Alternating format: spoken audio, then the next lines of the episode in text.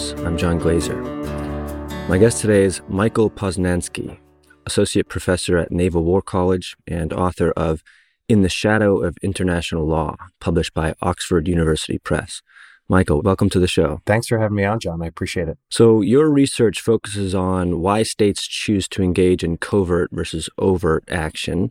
But before I ask you to get into your thesis, I want to ask you to talk about the non intervention principle, broadly speaking. You devote a chapter on this uh, in your book and um, talk to us about the history of that idea. Sure. So, before I begin, pardon the clunky caveat that I'm speaking today in my personal capacity and, and my views don't represent those of the Naval War College or any other government entity.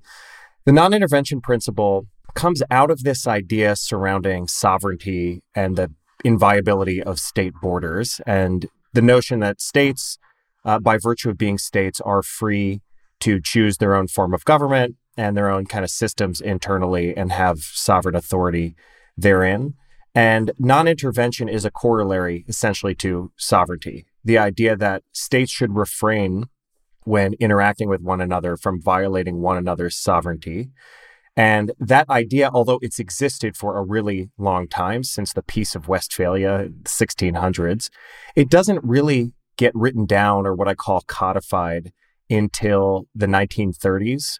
First, with this agreement between the United States and Latin America in a series of documents that uh, President Roosevelt signs.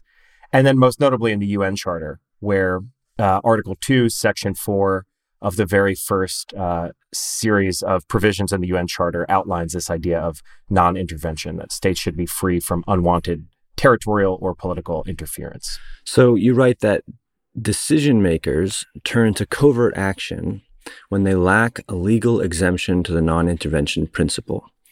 Um, basically, your argument is that they'll pursue regime change openly when they can find a legal exemption but um, they'll act covertly otherwise. What does this say about how U.S. leaders understand international law?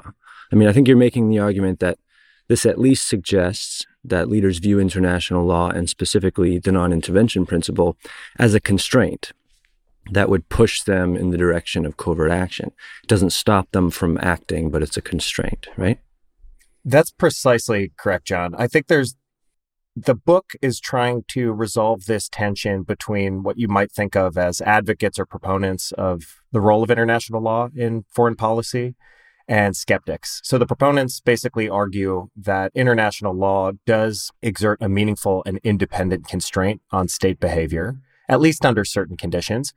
And the skeptics' argument is basically that international law exerts virtually no influence on foreign policy, and that when leaders, whether in the United States or elsewhere, are interested in doing something and the thing they want to do conflicts with international law, they're essentially always going to choose their self interest over complying with law. And so this book is trying to complicate that story a little bit and say uh, to the skeptics, you are right that international law has not really prevented states from doing what they wanted. But what they're missing is the fact that policymakers have been interested in at least managing the optics of compliance with international law. So that's where the idea of secrecy and covert action comes in. That policymakers, at least under certain conditions, might hide the fact that they're violating international law for a variety of reasons, which isn't a perfect constraint, but it's also not quite uh, the negative story that skeptics would portray about it. Uh, quickly, just to play devil's advocate here, and, and this may be close to what you refer to as the clever lawyers phenomenon, but the cost of kind of putting up window dressing is is pretty low. I think it's what's called propaganda. Uh, one reading of of your argument, it sort of sounds like could be, hey, the mafia retains lawyers that make legal defenses of mafia crimes, so the mafia must respect law and feel compelled to follow it. Uh, wh- why is that not a, a, proper critique?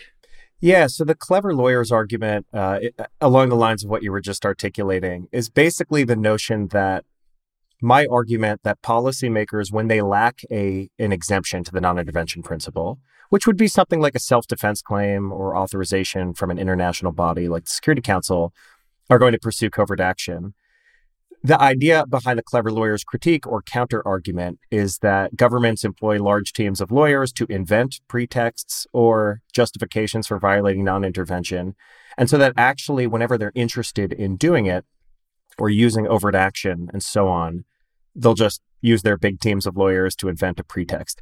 I think the pushback that I would make against that argument is kind of twofold.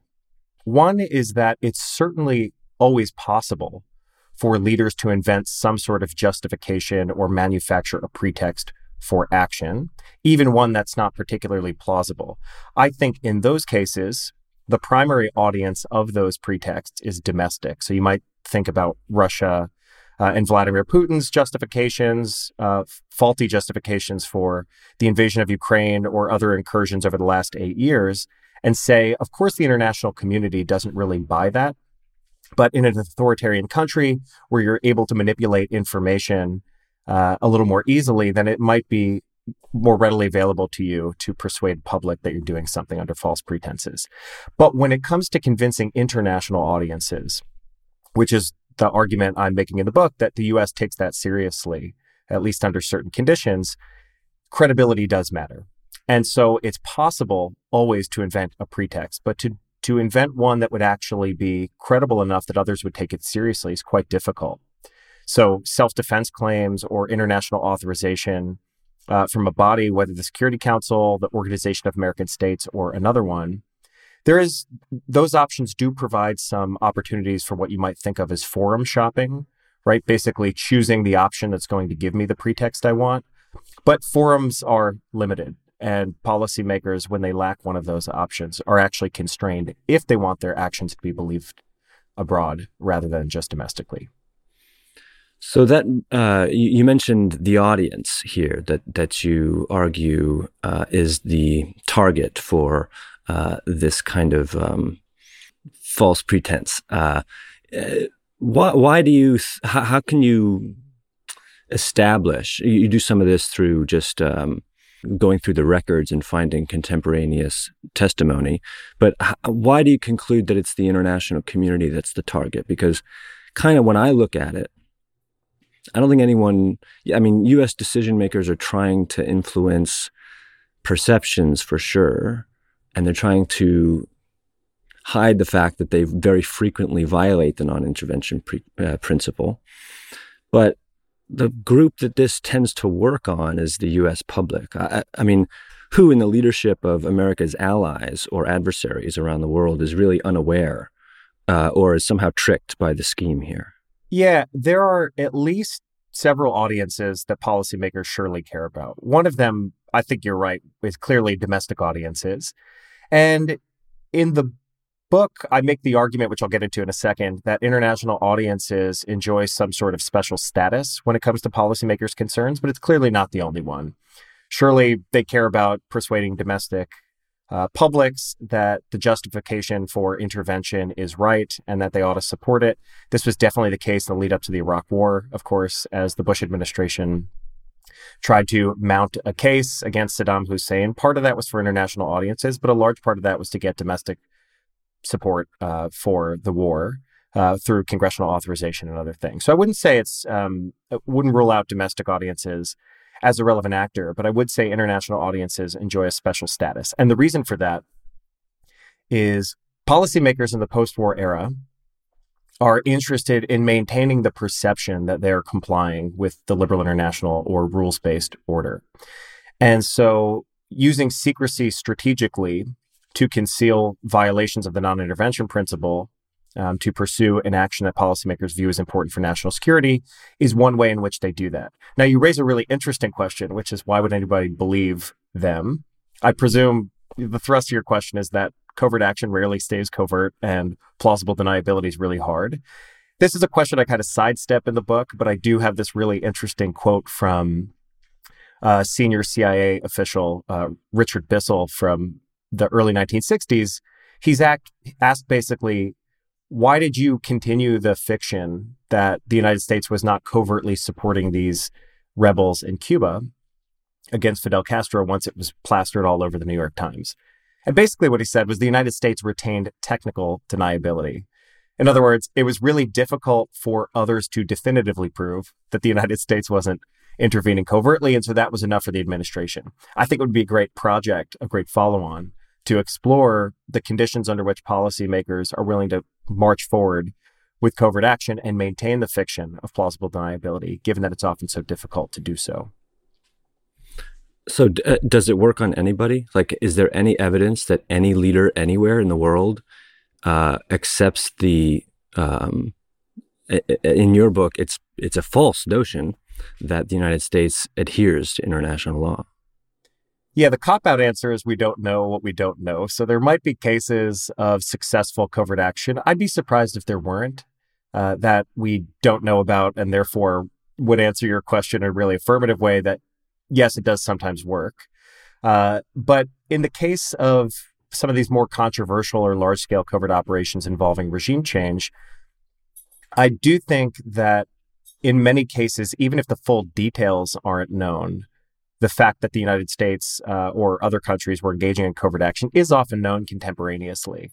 Having said that, you know, some of the key details do remain classified for long periods of time. And so a lot of it might come off as speculation and give policymakers some breathing room. So I think just a few years ago, the documents surrounding U.S. covert action in Iran in 1953 were just declassified. Now, that operation has been known about for a long time and written about extensively, but there are still details that are coming out about the nature of uh, those operations through declassification. And so I think one way of maybe viewing it is that policymakers see covert action as a way of buying them time. So there might be speculation in the short term, and it might reduce the international costs associated with an action, even if it's likely to come out in the future. Um, whether or not they're actually um, persuaded by the fact that even if it's in the New York Times but not totally audited, that others will believe they weren't involved is a separate question, but a good one.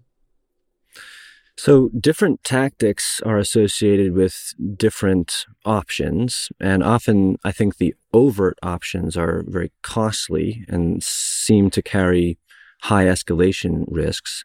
Why doesn't this mere risk assessment explain the behavior of why states choose covert versus overt? It's a good question. So, overt action and covert action each have their own distinctive pros and cons. The advantages of covert action we've already been talking about. It gives the intervener plausible deniability and therefore helps them manage a host of risks escalation risks, domestic backlash, international backlash, and so forth. The downside of covert action is that you're far more limited in what you're able to do in a variety of ways. So, oftentimes, you can't use your own personnel in an operation. You have to outsource it to a third party. Those third parties, so insurgents, in a foreign country or disaffected military officers might not share your goals or your uh, your kind of drive to achieve a certain objective.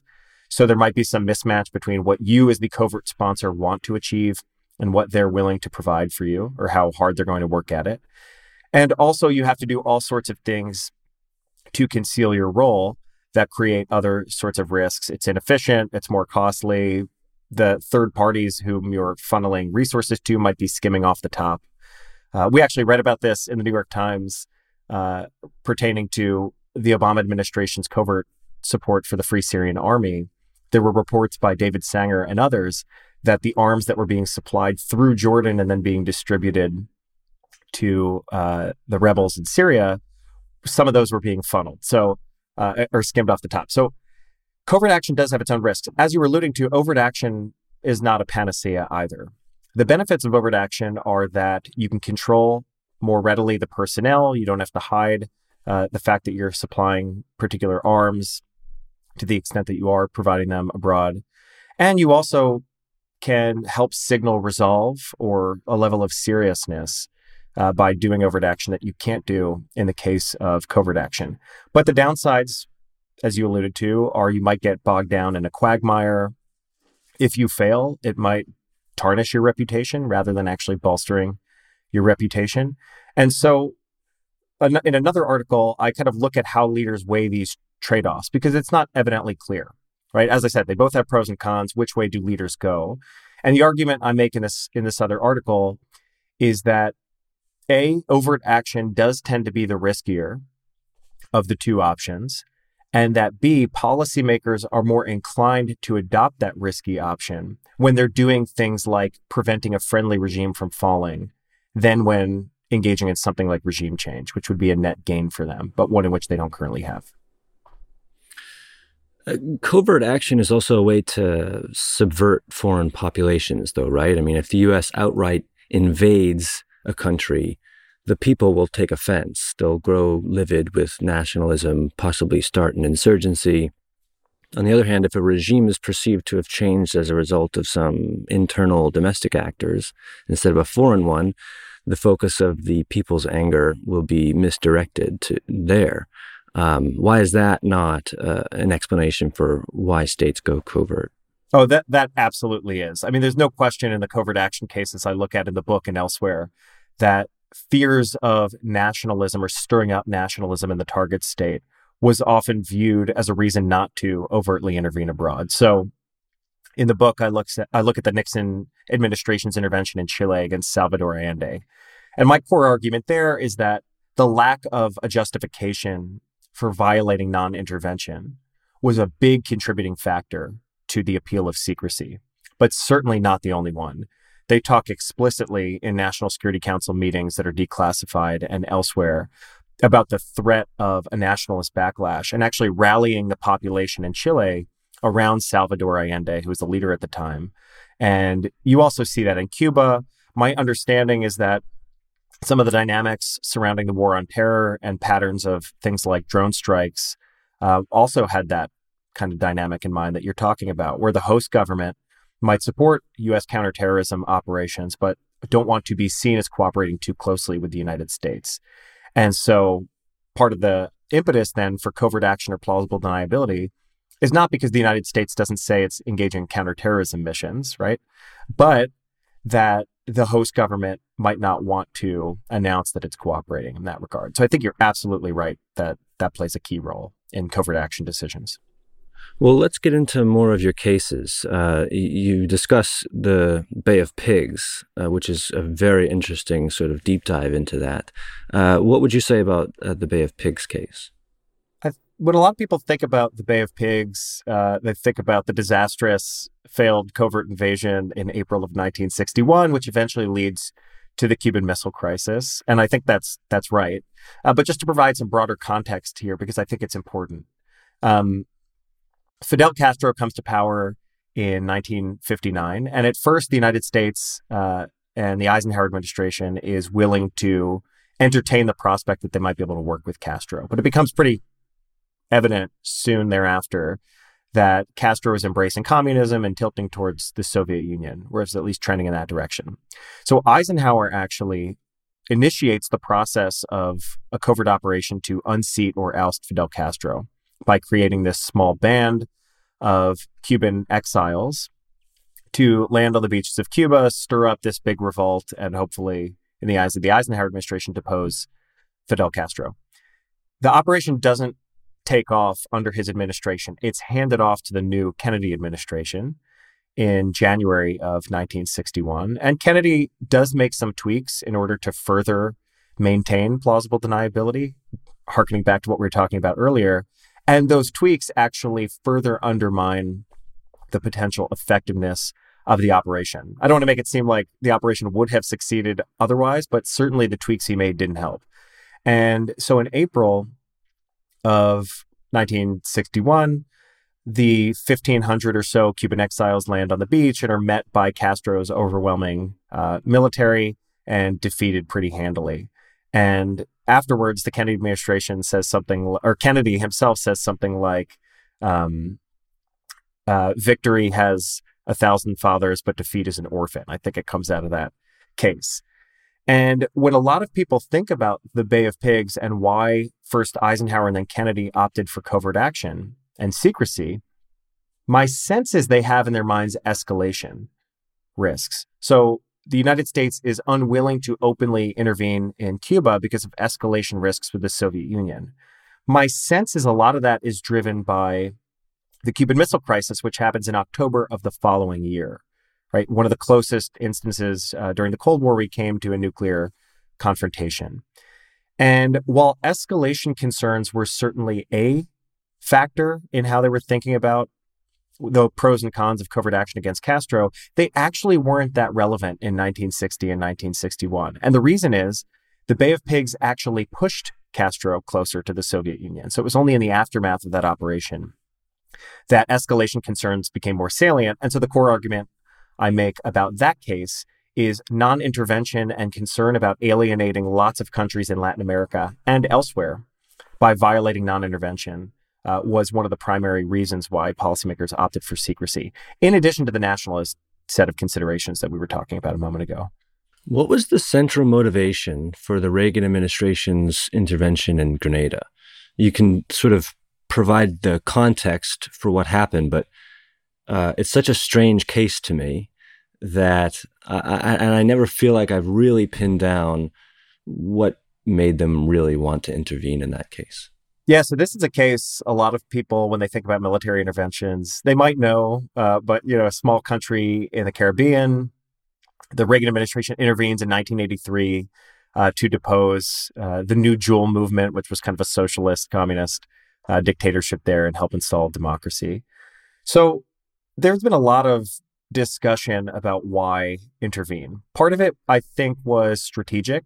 That just like in Cuba in the 1960s, the Reagan administration was fearful that the regime in Grenada would essentially become an outpost or a base for Soviet disruption throughout the hemisphere. This is kind of a, a constant theme.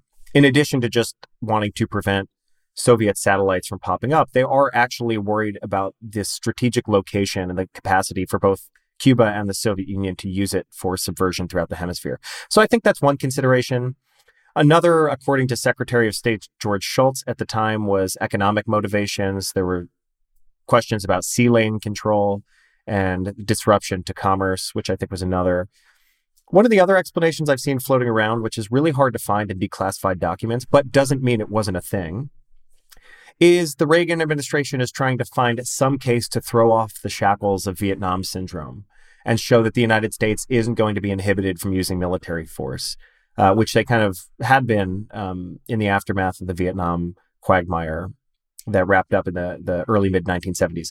So that's one motivation. It's hard to find that. And the reason I say that is you're very unlikely to get policymakers sitting around uh, at an NSC meeting saying, we really need to deploy the United States military to disabuse anyone that were constrained or hamstrung by Vietnam syndrome. So I think it might have been a contributing factor. It's hard to validate in the record, but it doesn't mean it wasn't kind of on their minds.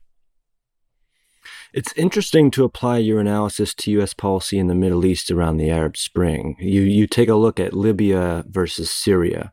Do you want to talk about the the contrast in the approach there? Yeah, so I use the Libya and Syria cases as contrasting uh, episodes where the United States and the Obama administration specifically pursued really different policies. So uh, listeners might recall that in Libya, the United States led, along with NATO, a military action to help Libyan rebels, and which ultimately led to uh, Muammar Gaddafi's ouster. And that operation, at least nominally, was sanctioned by the UN Security Council. You'll find in the aftermath that Russia felt that um, the United States abused the authorization or the grant of authority that was given to it uh, and went above and beyond that and pursued regime change, but there was a Security Council authorization for military force no, nonetheless. And the claim there is that's all the justification the Obama administration needed to openly pursue regime change, or at least facilitate regime change against Gaddafi by protecting uh, the Libyans um, from Gaddafi and his forces. In Syria, by contrast, you see a very different story. Bashar al Assad is also a beleaguered leader at the time facing civil war. And the Obama administration is really interested in supporting the Free Syrian Army, but he's reluctant to do so openly.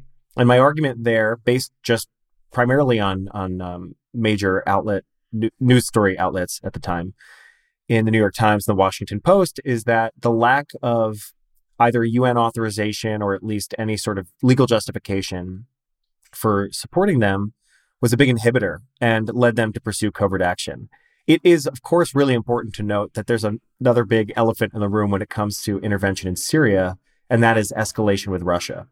So Russia, although not immediately, they begin to su- provide overt military support on behalf of Assad against the rebels. And it's clear again from news stories at the time that Obama is deeply concerned about the risk of a direct clash with Russia. And so it lends further support or credence to the idea that covert action is basically the only option on the table.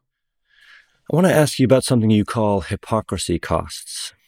First of all, you cite Martha Finnemore's paper, which is such a compelling paper. I've read it several times, uh, and I find it persuasive. But um, I'm I'm a little. I mean, so you argue covert action helps states retain credibility and evade hypocrisy costs.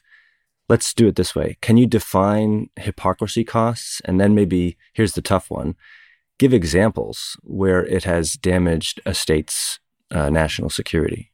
Because the part of the way I see it is that the United States is very consistently hip- hypocritical uh, on on this score, and it doesn't really face costs from the international community except to prove to them that uh, we're we're hypocrites.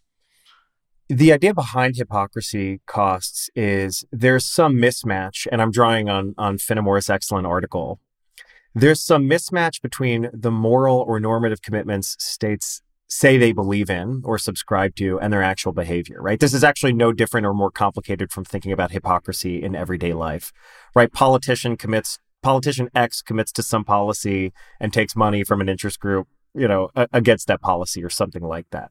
So it's not theoretically more complicated than that in its pure kind of definitional form. Some mismatch between words and deeds. And the idea of hypocrisy costs is are when you take an action that is inconsistent with your moral or normative commitments, you incur this these hypocrisy costs, which you could think of as maybe a loss of legitimacy or credibility as a moral authority on on some particular issue. And the case a lot of people might point to would be maybe the Iraq War in 2003. That is a complicated one because it's the motivations are many as as you know, right? You could think about oil, democracy promotion, security interests in the region. But the basic idea is the United States committed to long before Iraq, working through the Security Council and with multilateral partners, at least with NATO and other kinds of uh, allies and partners on that score. And so when the Bush administration intervenes unilaterally, although it's couched in ostensibly liberal values, the United States is behaving inconsistently with this idea that it, it cooperates with other nations and it views things like sovereignty and non intervention as really important. And so, in the immediate aftermath of the Iraq War, there was a lot of writing about the loss of legitimacy uh, for the United States and the Bush administration. And that can have real consequences in terms of counterbalancing uh, and things like that. Of course, states were limited in what they could do in the early 2000s because it was still the unipolar period where the United States was the only great power in town. But some scholars and, and other writers were talking about forms of resistance to U.S. policy that I don't actually think you would have seen had the Bush administration refrained from intervention. Of course, that's maybe an overdetermined case, right? That's not unique to hypocrisy costs. But I think the idea of hypocrisy in that case was a, a core element of why there was so much resistance to it. What about the case of Nicaragua, where the World Court comes and puts forth the decision that the Reagan administration violated international law? Uh, did the U.S. incur any detectable costs from that? I find that court case so fascinating, right? You're referring to the ICJ decision in, in the mid 80s, uh, where, yeah. where Reagan is supporting uh, the Contras against the Sandinistas. Yeah, I, the reason I find that um, so interesting and also puzzling is that my recollection is the ICJ basically says the Reagan administration's covert intervention in Nicaragua violated the UN Charter and sovereignty norms.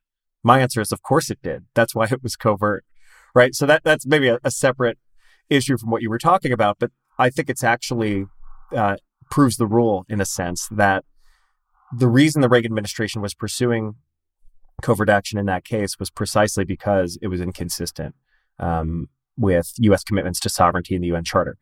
You're asking a, a more foundational question, which is Did the Reagan administration actually suffer any cost or consequences for intervening? That case is maybe a little bit hard to say. And the reason is it's so wrapped up in the broader scandal of Iran Contra where you know this, but just for for um, the sake of completeness, there there were restrictions on at the time the United States selling weapons to Iran, but Oliver North at the National Security Council initiated this process where the United States would secretly sell arms to Iran and use those proceeds to fund the Contras in Nicaragua over the objection of uh, Congress and the U.S. public and so forth. And so that case is a little bit hard to say uh, in terms of its ramifications internationally, because I think when people think about that case, they immediately go to Iran Contra and the scandal that eventually led to its unraveling.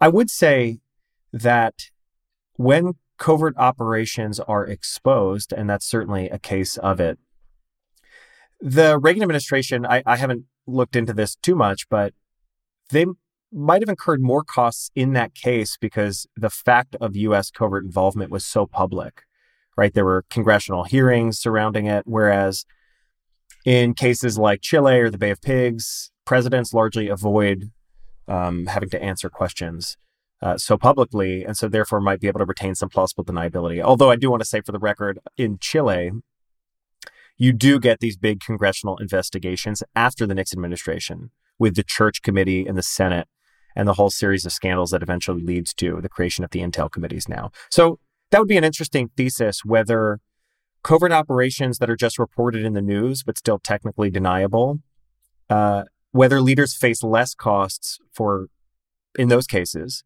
than they do in covert action cases that are exposed to such a high degree that you're actually having hearings about them. I wouldn't be surprised if that was the case, but I haven't actually looked at that directly. Right. Yeah, my memory from the Finnemore paper is that basically U.S. hypocrisy runs the risk of kind of eroding the normative nature of the the the order, the system that we have, um, and and that's certainly a cost. But I, it seems separate from this notion of hypocrisy costs incurred by the state, the you know the actor in question, and if if it's hard to demonstrate that costs are borne, it might present a problem for your thesis, I think. But as since we're on the question of sort of methodology, uh, I was curious. You stuck to regime change, not covert versus overt action generally. Perhaps that's too broad a scope. I don't know. But do you think that a broader data set would show basically the same calculations that you've argued decision makers engage in over regime change operations? Yeah, can I actually return very quickly to the hypocrisy discussion and then I'll sure, answer please, your question? Please do. So I think, you know, the idea behind hypocrisy costs is that other states want to feel like they're following the right kind of leader or the right kind of great power. And so the reason I want to return to it is it's so important for the competition the United States is now in with China and to a lesser degree Russia You've seen China, I think unsuccessfully, try to call attention to what they argue is US hypocrisy. There were these propaganda stories when the George Floyd protests happened. Uh, and other kinds of instances where China seeks to undermine the legitimacy or moral authority of the U.S. So, when I say hypocrisy costs matter, that's kind of what I mean. It's it's a bit diffuse, and it's hard to quantify to a degree, but I think it's essential for when we're thinking about what constraints policymakers face, kind of some of the things we're observing when it comes to propaganda from Russia and China. It's often trying to draw attention to a mismatch between words and deeds. The second thing I wanted to say about it is it's a bit of a research design uh, issue where if my argument is right, you shouldn't see policymakers that often brazenly violating their normative and moral commitments, right? They should select into doing it covertly. And so assessing whether or not there are costs is is challenging in that regard. Although as you pointed out, one way we might look at it is covert operations that are exposed pretty spectacularly. Okay, on to your question about uh, overt and covert intervention generally as opposed to just regime change. So in this uh, in the in the book in the shadow of international law that's exactly what i do. I focus only on regime change for tractability. But a broader understanding of overt and covert intervention that doesn't just involve regime change and say might involve interventions to prop up a government i actually does tell a quite different story. So what i do in that article i mentioned uh, a few moments ago is try to ask the question why do policymakers sometimes pursue very risky interventions, including those that seem to create nationalist backlash and maybe create some tension with allies uh, and and rivals? In some cases but not others. And the answer i arrive at in that article is it matters a lot whether leaders are pursuing an intervention to maintain the status quo or to improve the status quo Interventions to maintain the status quo include those that are aimed at shoring up an ally or a partner or a regime abroad. So, regime X is under threat from civil war or external intervention. The United States intervenes to defend them. You could think about Korea, you could think about Vietnam, Lebanon in 1958, cases like that. The US defending allies and partners abroad. And they could do that overtly or covertly, but that's kind of maintaining the status quo. Improving the status quo are interventions where you face a hostile government abroad and you're trying to swap them out essentially with a more favorable government. That would be Iraq 2003. You're trying to depose Saddam and put in a more friendly government. That would be improving the status quo. The argument I make in that article is operations to maintain the status quo are where you will see leaders incurring greater risk than in operations to improve the status quo. And this comes out of psychological theories about loss aversion, where we pay more, we expend more costs, we take more risks to keep what we have than we do to improve our current station or situation. So the way to reconcile that article with the book is what I look at in the book and I the argument about international law. It's actually a scope. The, the article about improving versus maintaining the status quo imposes a scope condition on my book. In other words, the cases of regime change, which are status quo improving, are those in which policymakers should exhibit more sensitivity to risk of various kinds, including international law and escalation, nationalism, and so on. And that when it comes to interventions aimed at maintaining the status quo, you're likely to see leaders accepting more risk than you might have thought if you just read the first book and didn't think about those distinctions. It is important to note you know, maintaining the status quo or helping a country defend itself, it's a little bit complicated because it's not actually a violation of international law. So when South Korea is invaded by North Korea or Kuwait is invaded by Iraq, those countries, those victims, as sovereign states, are able to request support from abroad, either individually or collectively. So it's a bit of a different dynamic, doesn't impact international law in the same way, but the broader point stands that leaders should accept more risk in those cases. So it imposes some some limits or guardrails on the the scope of the first book. Uh, in your book, and, I, and, at least one of your papers, um, you leave a little bit of space to mention responsibility to protect. Um, do you want to talk about what this is and why you think it might be problematic down the road? R2P emerges in the late 1990s and early 2000s uh, in response to a number of incidents. One was the failure of the international community to stop the Rwandan genocide in 94. And another key incident that led to or contributed to R2P was the Kosovo operation in 1999, where the United States and NATO intervened against Slobodan Milosevic with the aim of protecting Kosovar Albanians without the Security Council's authorization. So I think in the aftermath, I don't know if it was Kofi Annan uh, or, or another senior international leader basically called it illegal but legitimate. And so in the aftermath of inaction in Rwanda and action in Kosovo, the international community thought we need to come up with some standard that prevents that allows us to respond to genocide and humanitarian catastrophes and atrocities, but that are still consistent with our obligations to the United Nations and so forth.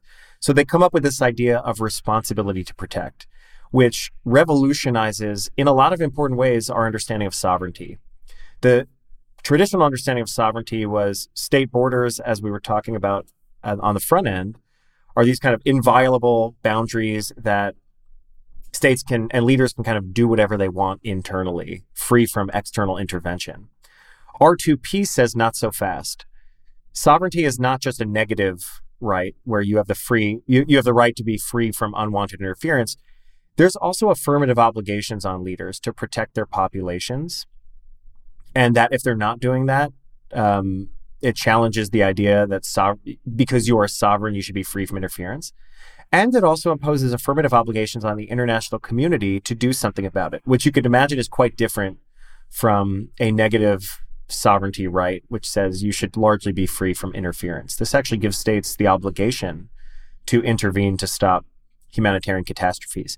Now, the reason this could be problematic, or at least misused, I should say, is you can envision scenarios where states, whether the United States, Russia, others, invoke R2P, the need to protect some population abroad, and they use it as a pretext. It's not actually the crisis they're saying it is, or, or even if it is, it's not widely accepted. But they say, hey, you've accepted R2P. This is a standard for intervention. I see that you're not acting, but I have an obligation to do so.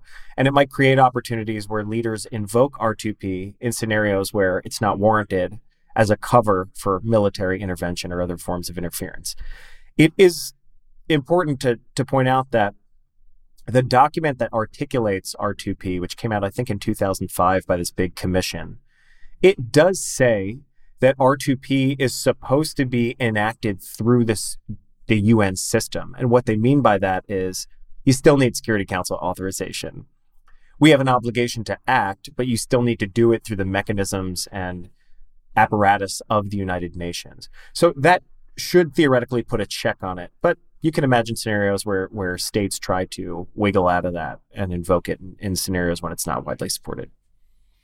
Yeah, it's always been interesting to me with respect to debates about R2P is that almost everyone has the implicit assumption that it's the United States that can act on this new invented legal power. And uh, if China has, you know, that excuse or Russia has that excuse, I don't think most of the advocates would be too pleased. I want to ask you about something. I'll ask your pardon to uh, to quote you at length. Um, you write, investigating covert intervention is interesting for a related reason. There are very few unqualified success stories. Even when covert intervention worked from the intervener's standpoint, its effects were often devastating for the target country. Uh, can you expand on that and also just tell us what that means? If covert action is so consistently uh, a failure, uh, what should that tell us about its continued use? The idea there is that for policymakers contemplating covert action, the history that I got to look at in the book and elsewhere should be a bit of a cautionary tale. So in in many cases of covert action during the Cold War, for example, and I think around that quote or afterwards, I mentioned the case of Guatemala, where covert action in 1954 contributed to a major civil war that lasted for decades. Or in the case of Chile, Salvador Allende is eventually ousted and replaced by Augusto Pinochet, who's a dictator for nearly 20 years and a pretty brutal one at that. And so the idea is policymakers, when they're thinking about pursuing covert action, ought to think long and hard about its record and how to avoid some of those calamities if they truly believe that it's in the national interest uh, and, and there are no other good options. It is also interesting that I think it was in a New York Times article around when the Obama administration was thinking about covert action in Syria basically suggested that Obama asked for an audit or a historical summary of covert action successes and failures and the answer he got back was it rarely succeeds. So kind of consistent with that with that basic idea that it often doesn't do what it's intended to do and it might even have uh, negative side effects in a lot of cases.